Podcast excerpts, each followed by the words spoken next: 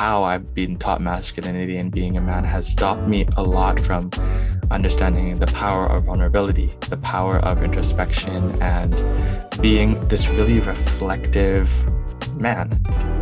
Welcome to Beyond Us, a podcast where we have open, authentic, and honest conversations about everyday things. We're all about moving beyond ourselves and learning about the world through the lens of everyday people. This podcast is produced and recorded on the traditional stolen lands of the Musqueam, Qayqayt, Squamish, Tsleil-Waututh, and Coquitlam First Nations. Hi, I'm Stephanie. And I'm Hussein, and welcome to Beyond Us. Hello, everyone, and welcome to another episode of Beyond Us. Today, Stephanie and I will be speaking about a super interesting topic, um, something that I wanted to speak about with this podcast for the last few weeks, and that is masculinity. Dun dun dun dun dun dun dun. so, what about masculinity are we talking about today? Well, over the last few months, I've gone into listening to the Man Enough podcast, mm-hmm. um, and that's a podcast led by um, a director and actor named Justin Baldoni with a few other co-hosts that uh, invite guests to talk about masculinity specifically you know how it's harmed themselves how it's harmed the people around them mm-hmm. and what it means to restructure redefine and really understand masculinity in today's society mm-hmm. so that being my bus ride company for the last few months as I'm traveling to and from UBC. I've become really interested in some of the questions that they asked the people. Yeah. And also some more like nuanced, more specific questions that they haven't really gotten into that I just want to chat about. Yeah. Masculinity is one of those things that like a lot of podcasts talk about it, but it would be really interesting for someone, some people like us to talk from our experiences and pull from um, those thoughts. Yeah. And I think it's like one of those topics that are just, it's, we think that it may just affect men in society or people who identify as men in our society, but really that concepts of masculinity and toxic masculinity and patriarchy are impacting mm-hmm. every single one around us. And um, there are definitely a couple episodes of the Man Enough podcast that really sparked me to think a lot about how we see gender and gender roles in our society. So, totally. um, this is definitely not just an episode for people who identify as being a man. Um, there's also a lot of really introspective and um, reflective work listening to these conversations as a woman myself. So, I think these are really important topics. And I guess let's just jump right into it. Great. So excited. okay, so the first question is maybe if you can speak more broadly about your experience about masculinity and quote unquote um, being a man. Mm-hmm. Great question, first of all. I always like to give some positionality and identity to uh, where I'm coming from when I speak about masculinity. So, first of all, I come from a um, mixed race background of um, a Lebanese or Middle Eastern side as well as a Filipino um, side. So, and my dad being the one from a Middle Eastern Lebanese background. And so, masculinity and being a man has always been very rooted in traditionally toxic masculine traits. I'm sure people listening can relate to toxic masculinity or, or how it's impacted their childhood in specific. But a lot of what um, I grew up knowing to, or what being a man was, or what being masculine was, was things like, you know, not crying in public or even private, or being able to stand up for yourself, being aggressive.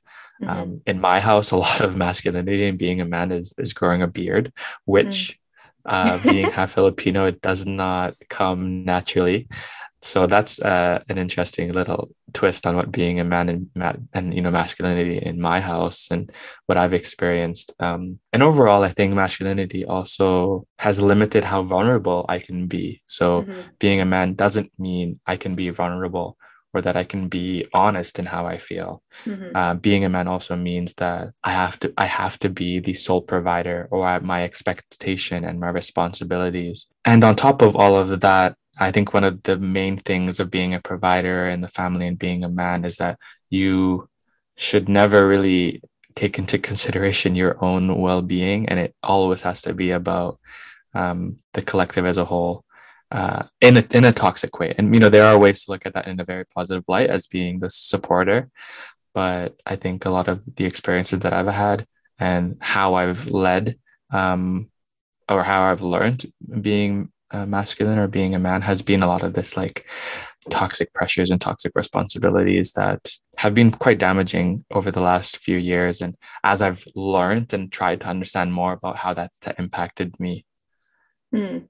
Can we go into that a little bit more? How how do you think the notion of masculinity has impacted you on a more deeper emotional, mental, spiritual level? Yeah. A really that's a really great question. I'll speak on like specifically masculinity and vulnerability or mm-hmm. it, at different stages of your life you come across different parts of how masculinity has impacted you. Mm-hmm. You know, we can wind back in terms of thinking about masculinity and how it's impacted you as a child in elementary school. Mm-hmm. Um, you know, experiences of bullying at the playground and not being able to cry or, or or feeling like you need to stand up for yourself or you know if if someone if you tell your parents that someone pushed you on the playground the expectation is or my expectation is that they would tell me to go fight them back or you know why didn't you stand up for yourself and those kind yeah. of questions that's how um, you know masculinity has impacted me as a child and um, those kind of things but right now i think what or how i've been taught masculinity and being a man has stopped me a lot from understanding the power of vulnerability mm. the power of introspection and being this really reflective man mm it's not looked highly upon to think deeply or think critically, um, to be open about mistakes. Mm-hmm. I remember my dad always would say, never put the blame on you. Like make sure that you aren't the one to blame or that you aren't in mm. in the mm. wrong, that you aren't are never in the wrong.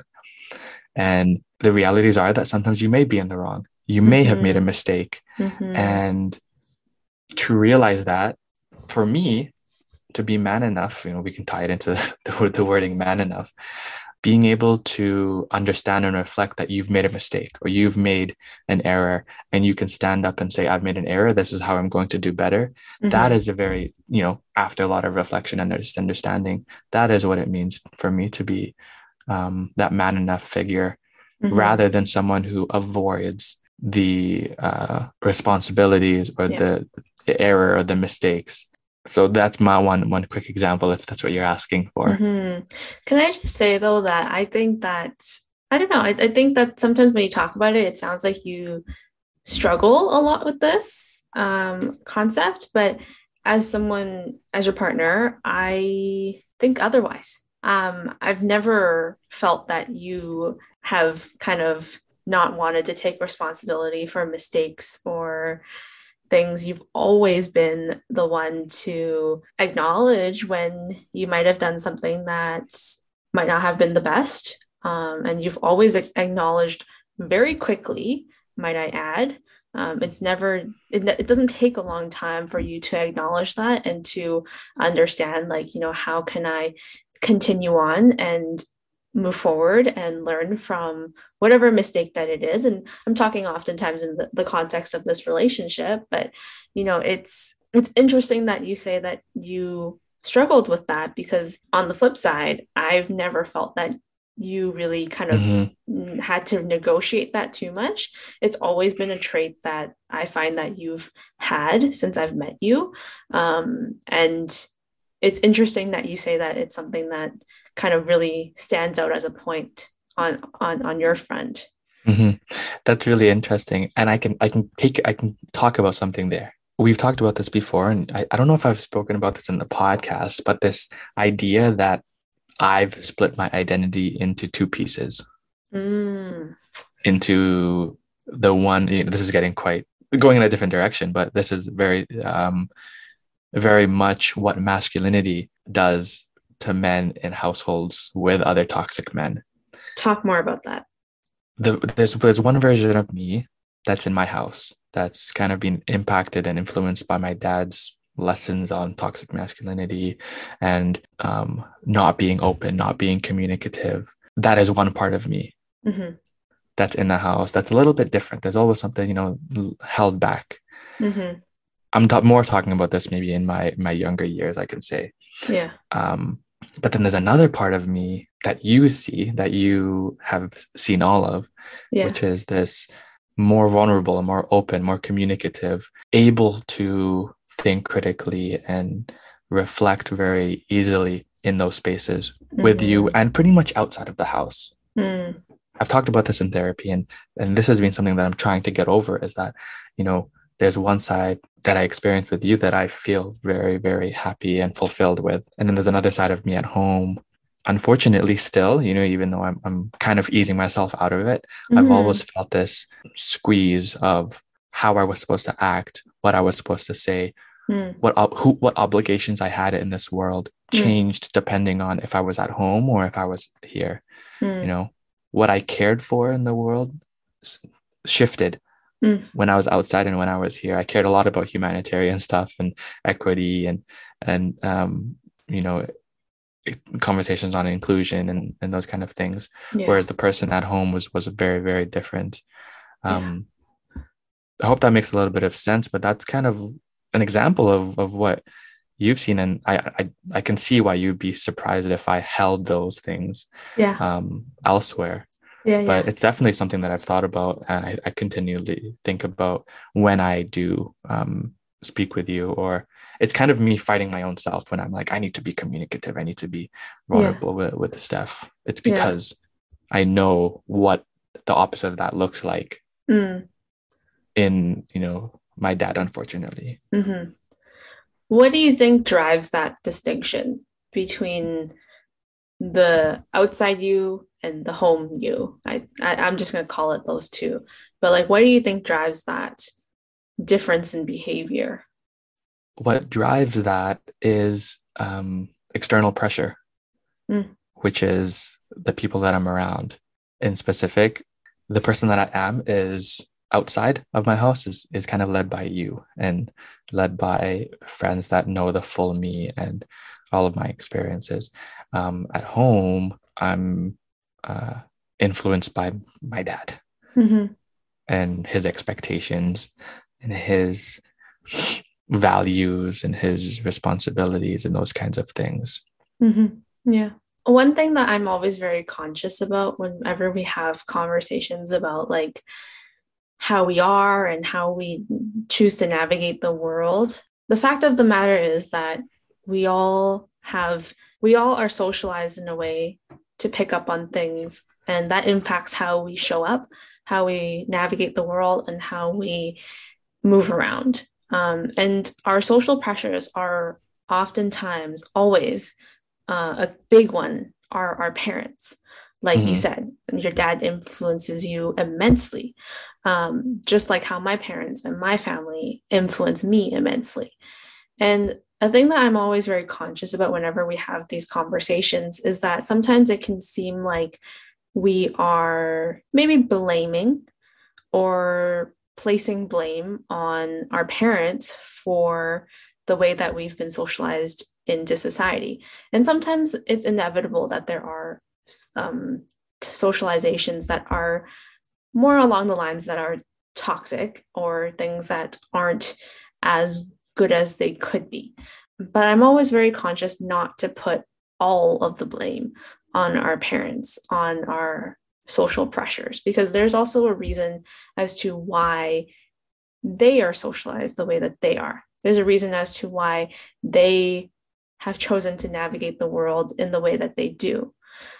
So I'm curious about how you have been able to reconcile that and how you have come to learn or whether you have come to learn about how your your dad more specifically has picked up on notions of mascu- masculinity that he has then taught onto you and how we can hold that with a little bit more understanding while acknowledging that this is something that has made it difficult for you to really find a healthy notion of masculinity I mean, as I'm as I'm reflecting and learning about who I am and what values I hold and what masculinity means to me, I'm also interrogating um, what defines my dad's masculinity and what how he has developed these qualities and traits. You know, the only reason I've the only way I have been able to do that is to purely learn about his life experiences and lived experiences and what he's been through. Mm-hmm. You know, through that, I can better understand why he thinks that being a man or standing up for yourself or um, not showing vulnerability is such an important trait. Mm-hmm. You know, for someone that grew up in a civil war, like my dad, um, who came to Canada as an immigrant, who had to struggle a lot to support his family and support his loved ones. Um, those traits of um, not showing vulnerability, but instead showing deep strength mm-hmm. was really important in those survival situations. Mm-hmm. A reflection and introspection takes a lot of um, energy and a lot of deep thinking that sometimes that takes time. Mm-hmm. And that time is something that my dad didn't have for a lot of his life mm-hmm. to sit down and think about about that. So the way I reconcile it is really by number one, you know, trying my best to understand his lived experiences and how that's impacted his values and what he passes on. And number two, um, you know, identifying what I can take from that and learn from. I, yeah, it might sound very negative and I might sound very much like I'm blaming him, but um, I hope a lot of people can understand there's complexity there. Mm-hmm. There's nuance there. There's there is a, a deep love and appreciation for what he's taught me but there's also a recognition of what I can do better and what I can improve on in terms of this conversation. Yeah. Right. Yeah. Um, being stable in your emotions is one thing that I've kind of rejigged from what I've learned from him. Uh, for example, you know, being strong, but also but being strong in in how you're thinking and controlling your emotions and being able to process them. Mm-hmm. So I'm I'm adding what I've known and learned from him to make sure that they're a positive experience and a mm-hmm. positive experience for me and, and for others. Mm-hmm. Yeah. And I think you raise a good point that is, this isn't just something that, this is something that we all experience. We all have lessons that we learn from our parents and from the world around us. And sometimes we have to, you know, in order to better ourselves and to uh, improve on ourselves, we take the lessons that provide us value and we reject that. We redefine that and re we rework whatever those lessons are to really suit our needs in our current day society. And i think that's something that all generations will have to experience.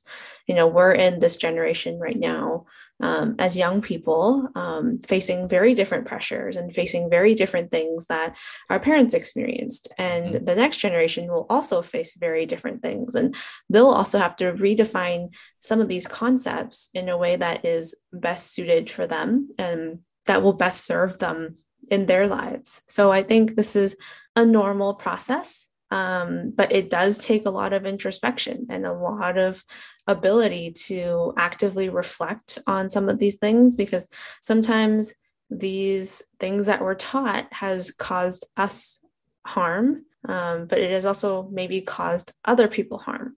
And those experiences are some of the more difficult ones to really take a step back and be like whoa hold on. Like what i did there mm-hmm. um, is not good um, it caused this person harm and i need to take a step back and redefine that right? So i think this is something that it's not just for people who identify as a man but for all all individuals um, to really be able to process and learn. So speaking about kind of redefining what do you think are some of the more healthy qualities of or sorry what do you think are the qualities that define healthy masculinity or maybe a more mindful version of masculinity? Mm-hmm. I think, first of all, you know, the journey of learning what masculinity is to a person is specific to that person. Mm-hmm. So I don't think there is one definition. I think the definition changes depending on the person, um, where they are in life, what they need, yeah. what experiences that they're living through at the very moment. For right now, where I am, in life, which is this young adult lived with his um, parents and is also trying to learn about what value he holds independent of all outside uh, pressures.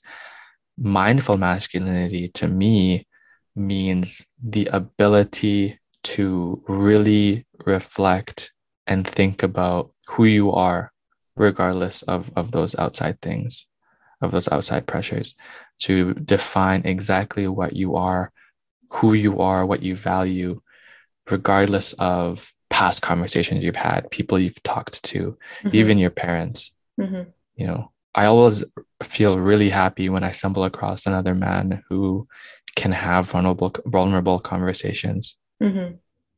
You know, it's kind of like a needle in a haystack nowadays when you can uh, find someone and and speak to them deeply about a taboo topic or something quite vulnerable and they hold that with a lot of grace and empathy. Mm-hmm. Those are one of the qualities that I think are really valuable in society in general, not just for other men to have with other men, but also men with every other person in their community yeah. and in their circle. Um, those like healing qualities that you rarely see in men, honestly, is something that we need more of. Mm-hmm. Um, but again, also making sure that you can take time to think about, first of all, how masculinity has impacted you and what societal pressures you've absorbed. Yeah. And then take time to interrogate how that's impacted you and then think about what you can do better. Um, mm-hmm. There's a lot of unintentional harm that people have done, that men have done, that they don't realize because they've absorbed from society or from other important people in their life. Yeah. Yeah. Well, I think it's a journey too, right? Like like you said, like it's not like there's there's continuous reflection and um, continuous reflection, yeah. Yeah, introspection to be able to constantly like define and redefine some of those things. I don't think it's like personally, I think as a human being, it's not that you're going to arrive to a destination where you are now you are a healthy version of yourself forever. Oh, like, yeah. That's always oh, yeah. going to be changing. And there's always going to be new things that come up and new obstacles and challenges that you have to experience and work through. So I think, I really think that it's that kind of continuous ability to like make improvements and make changes um, and being very vulnerable about it because you're right some of these things like you don't really hear a lot of people talking about these sorts of like super vulnerable conversations mm-hmm. and in particular you don't hear a lot of men talking about these very vulnerable things um, whether or not it's because they've never really had the need or the the the or the desire to like reflect on these things or whether or not they just don't feel comfortable to talk about them more openly or not even openly like also just within your own friend group or your friend circle there's just not as much of an inclination to go mm-hmm. towards those deeper topics i find um, but there is so much value in doing so but they've never been taught mm-hmm. That's one huge thing that we forget a lot about is that men from the, when they were young mm-hmm you know, coming from an uh, an immigrant household, yeah, there are some things that a lot of other immigrant households share, but yeah. a lot of what society has taught us about um, that. The first thing is that nobody, no man or no boy, when they're young, is told, "Let's talk this out together. Let's discuss. Let's converse. Let's learn about how to examine and think about and reflect about what you're thinking about." Yeah and and the reason that a lot of men don't get to do that when they're older is because they've never learned how that feels yeah or how impactful that can be to their uh, overall well-being and you said another thing I, I want to point out too this like being honest with yourself mm-hmm. is huge but also mm-hmm. like understanding the benefit of being honest to yourself mm-hmm. mentally the mental load that is taken off when you can be honest about who you are being and what values you hold and how you're treating others is huge. Mm-hmm. It, it's huge. The, uh, the, the healing that comes from like deeply listening to your actions and how they've impacted others, I don't think you have any other option than to change once you've really clearly seen how your actions have impacted others. Yeah. I don't really have a solution for people on on how to get to that place, but I really think honestly for me it's it's engaging. Maybe I do have a solution, but it's it's more of a a society thing, but it's engaging with other men that have that are already there. Mm. Finding Mm. men They, and they and push you. they push you, finding men that push you, Yeah. that show you all of these qualities, how they're exhibited, and moving in that direction um, to follow their lead in some aspects, but then also go on your own learning journey. Um, that will continue, like you said, that will be a process over and over again. Yeah, absolutely. As we wrap up, there are two questions that I've picked up while listening to the Man Enough podcast that I want to ask you. And feel free to share as much as you would like or as you would not like, because they're more personal. They're more like introspective, I guess.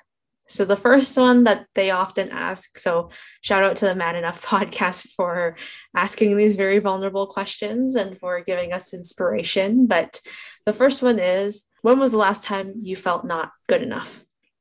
This morning, What happened? well, this morning, as we all know, we're living in the middle of a COVID pandemic and specifically an Omicron outbreak. Yeah. And it looks like my dad has COVID. Yeah. and he's sick in bed and we have many people in the household that leave the house to work Yeah. um, in childcare and education and um, other jobs like that and i was trying really hard to convince all of them to wear a kn95 which we have in the house Mhm. um, to protect themselves and to protect others and to also convince my dad to isolate in his in his room other than come into the living room and expose other people. And i wasn't successful. Mhm. and you know I, I whipped out every health science language. Being a health science undergrad you're just convinced that you can convince others. And i know how important it is to refute misinformation and show the importance of following public health order and all of that stuff. Yeah. and i just wasn't successful. I, I couldn't convince them to wear kn95s when they go into work or Mhm. I couldn't convince them to for my dad to stay in his room and isolate. And that was really frustrating. And I felt like I was, you know, to me, I feel like I'm failing society because Mm. I wanted, I, I, I need them, in my opinion, to care for others in, in the world. And um, I just didn't feel like I was doing my job. Yeah. Yeah, that's hard. How do you feel that you handled your frustration? What helped? Because I, I, I the reason the reason why I ask is because I think that this is these feelings of frustration and anger and um, annoyance sometimes is something that is really common, but something that I think every person um, reacts to in very different ways. So I want to know how you reacted to your frustration. Um, this may not be the same for everyone, but I had my like reflections on Google Drive out and open from the day before, and I before I was messaging you, Stephanie, about all of this, I like quickly whipped out a, a new page and was like writing out how I was feeling. I was like Mhm.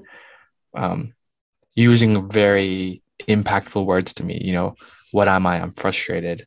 I have no empathy. I am tired. I, whatever abstract out of this world feeling that I had, you know, I want to move out.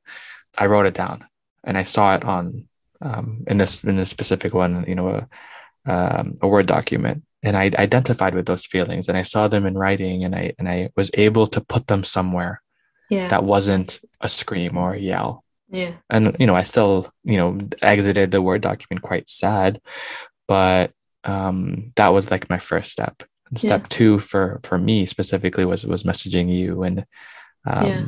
telling you about how i felt and and again vocalizing or writing out exactly how i was feeling so i Yeah. jumped on a call with you i wrote it down on a word document i tried my best um to not get frustrated Yeah. Because over the course, if there's anything I learned about this pandemic and teaching people about health information, is that yelling at them or being condescending to them about this kind of stuff goes nowhere. Mm-hmm. Literally nowhere. Mm-hmm. Um, regardless of how much you know, even if you have an undergrad degree in health sciences, it's not a convincing thing Mm-hmm. to tell someone put on this uncomfortable mask. Mm-hmm. So that's kind of how I've taken it in terms of a healthy way Yeah. to voice it, to vocalize it, to write it down, to see it with your own eyes, to find vocabulary that you identify with in terms of how you're feeling in that moment has been quite healing. I'm still mad, still frustrated, and quite angry. Do you think that um, there's anything that you did that was maybe dealing with it in an unhealthy way? Uh, dealing with those emotions in an unhealthy way? I usually identify like whenever I I feel non-empathetic or I have some apathy, I always feel like that's qu- quite negative to feel apathy.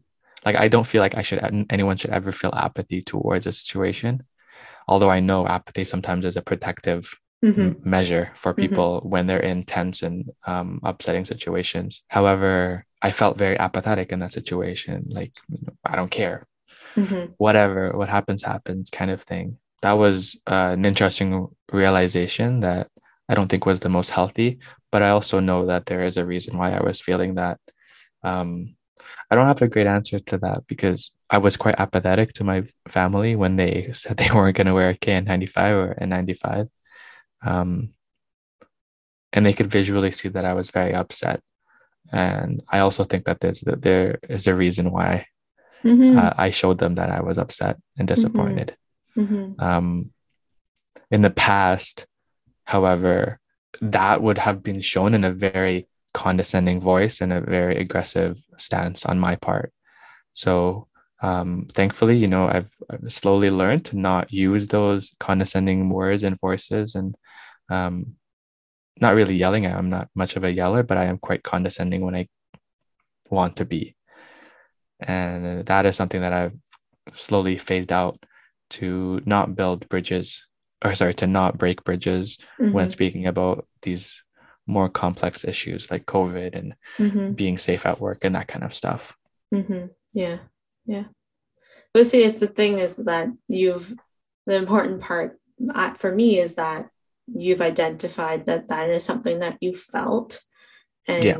you recognize that, and you understand where it's coming from, and only from then will, or only from there will you be able to learn how to navigate that and then be better at responding in that initial moment um, for the next time, but also like kind of persistently.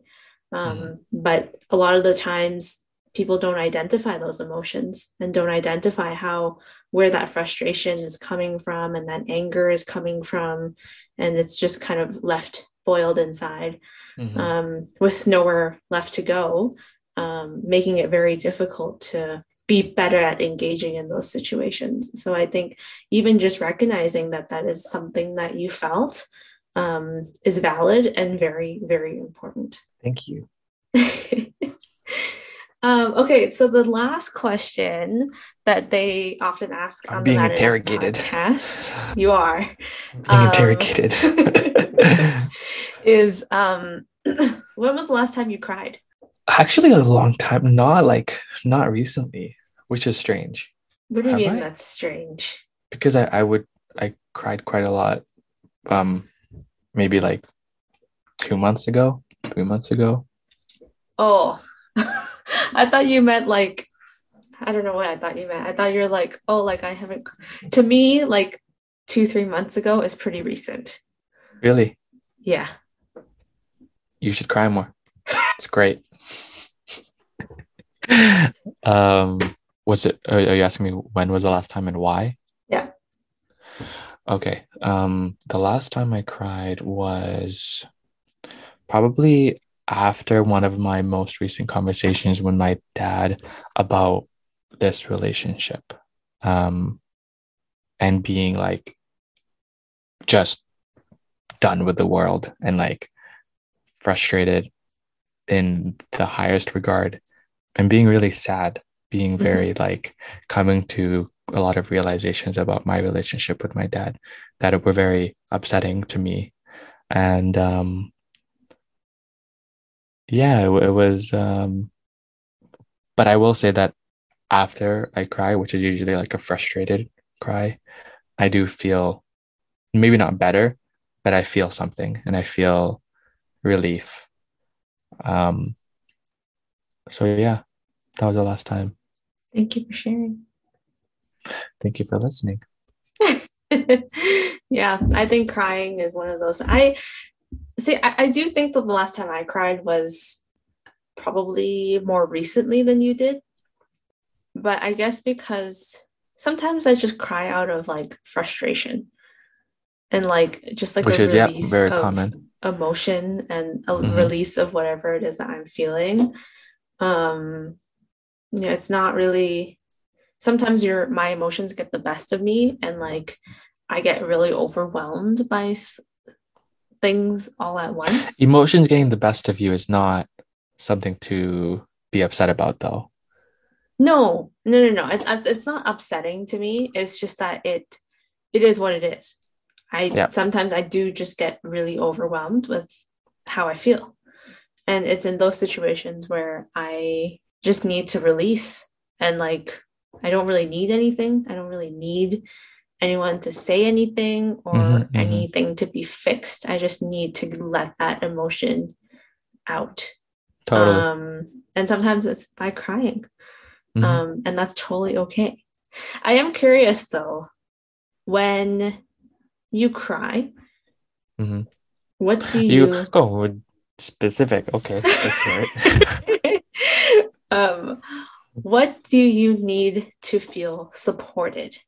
And before you answer, I will give you a bit of a preamble. As much as men, boys and men are socialized in this world to not cry, I think there are also a lot of women who are also socialized to not cry, Yeah, but also Very true. um, to know that men don't cry. They're also women are also socialized that men don't cry. We're Mm. all the same. We're all the same human beings. We've all be lived in the same society. Yeah. Yeah, we all get the same messages from the things around us. So I will be honest with you. I've only seen you cry a handful of times. I I, I say more recently. I, I think I get really nervous when you cry. I don't know what to do. I don't know what to say. I don't know what to how to be. Mhm, mhm. Um, and that is partially because I've been socialized that men don't cry. And it's not in a bad way. Like I totally support your crying and that release of emotion, but it's because I've I haven't been socialized or learned through society as to how do I hold space for boys and men who cry. Um, Can you answer that question for yourself? What do you need in those moments? what do I need? I would argue that it's the same thing that you need, is what I need. Mm, It's no different. mm, Think about, for listeners, think about what you need mm, when you're crying and what you want in that moment when you're crying. Is it to be heard? Is it silence? Is it a tissue? you know, is it a glass of water? yeah. Um, and it's no different for the men in your life or the people in your life. Yeah. Um, think about what you need and just replicate that. Yeah. I'll tell you for me, it's different for everyone, a specific little bit, but but um, you know, each person has a little thing. Yeah. For me, like I, I need water. I need water, like to stop myself from from crying. Actually, to like recover, Yeah. kind of, in my opinion, Yeah. from what I've seen. If you really want to practice crying, like start therapy because that's a great place to activate the tear ducts and stuff like that. But um, just think about what you need in that moment. If you were You didn't one, answer the question. What is it that you need? I can tell you what I need. But what good is it old that you bottle of water. You just need water. I don't need, I- like you, like you, uh, you were mentioning, a lot of my cries are frustrated cries, Yeah. and they're cries because I can't find an answer, Yeah. and that's for a lot of people. I, I can assume. Yeah. So there's nothing really I need anyone to say because I know what they're going to say won't very be very comforting Yeah. unless it's a clear answer, which I Yeah. know they don't have. Yeah. And so what I need is just a little bit of silence. Yeah. A little bit of just Being. Understand my frustration. This is me showing you my frustration Yeah. and being being and telling you that I'm very frustrated and I'm very lost. I'm the same way. yeah, I I need. Oh, I'm the same way minus the water. I don't really care about the water. You don't I care about need- water. No, Interesting. no, I, I'm okay without water. Um, Dehydrate yourself. I know I need tissue because when you cry, you get like snotty. Um, so you gotta like blow your nose and stuff. So tissue. And I also hate having like water on my face, so gotta wipe that off. But like more of the the soul stuff is like I just need silence. I just need to be like held in that Mhm. space. Uh, and just be silent together. And like once that that emotion gets like released, then we can have a conversation about it. Yeah. But like, it, there's no point in trying to talk to me when I'm having a moment and letting that emotion go because it's not it's not helpful in any way. yeah. Yeah, crying is very much a release and it's just about giving that space to get like having that space to release. But I Mhm. love how you said, you know, reflect on what I need, on what we all need. And it's Yeah. probably very similar for everyone in Yeah. our lives, whether or not they're a man, a woman, non binary, you know, like we're all humans at the end of the day. There's also not it's not a good I mean sorry, it's um probably a good idea to also ask if you can. Um, yes. I was just gonna say you were mentioning, you know, you like to be held. I don't like to be held. Oh, Yeah, yeah. When I, if like I said, if I'm in a frustrated cry, um, I don't like to be held. do you like space? Like, do you want someone to I- I- stand there with you, Yes, yeah, yeah, yeah, yeah. Like I need like like a foot away? like a foot, like no, nothing more. I'm not telling you to like leave the area. I want you there to witness yeah. because I've accepted that you're there and I'm and I'm crying and uh, you know that kind of stuff.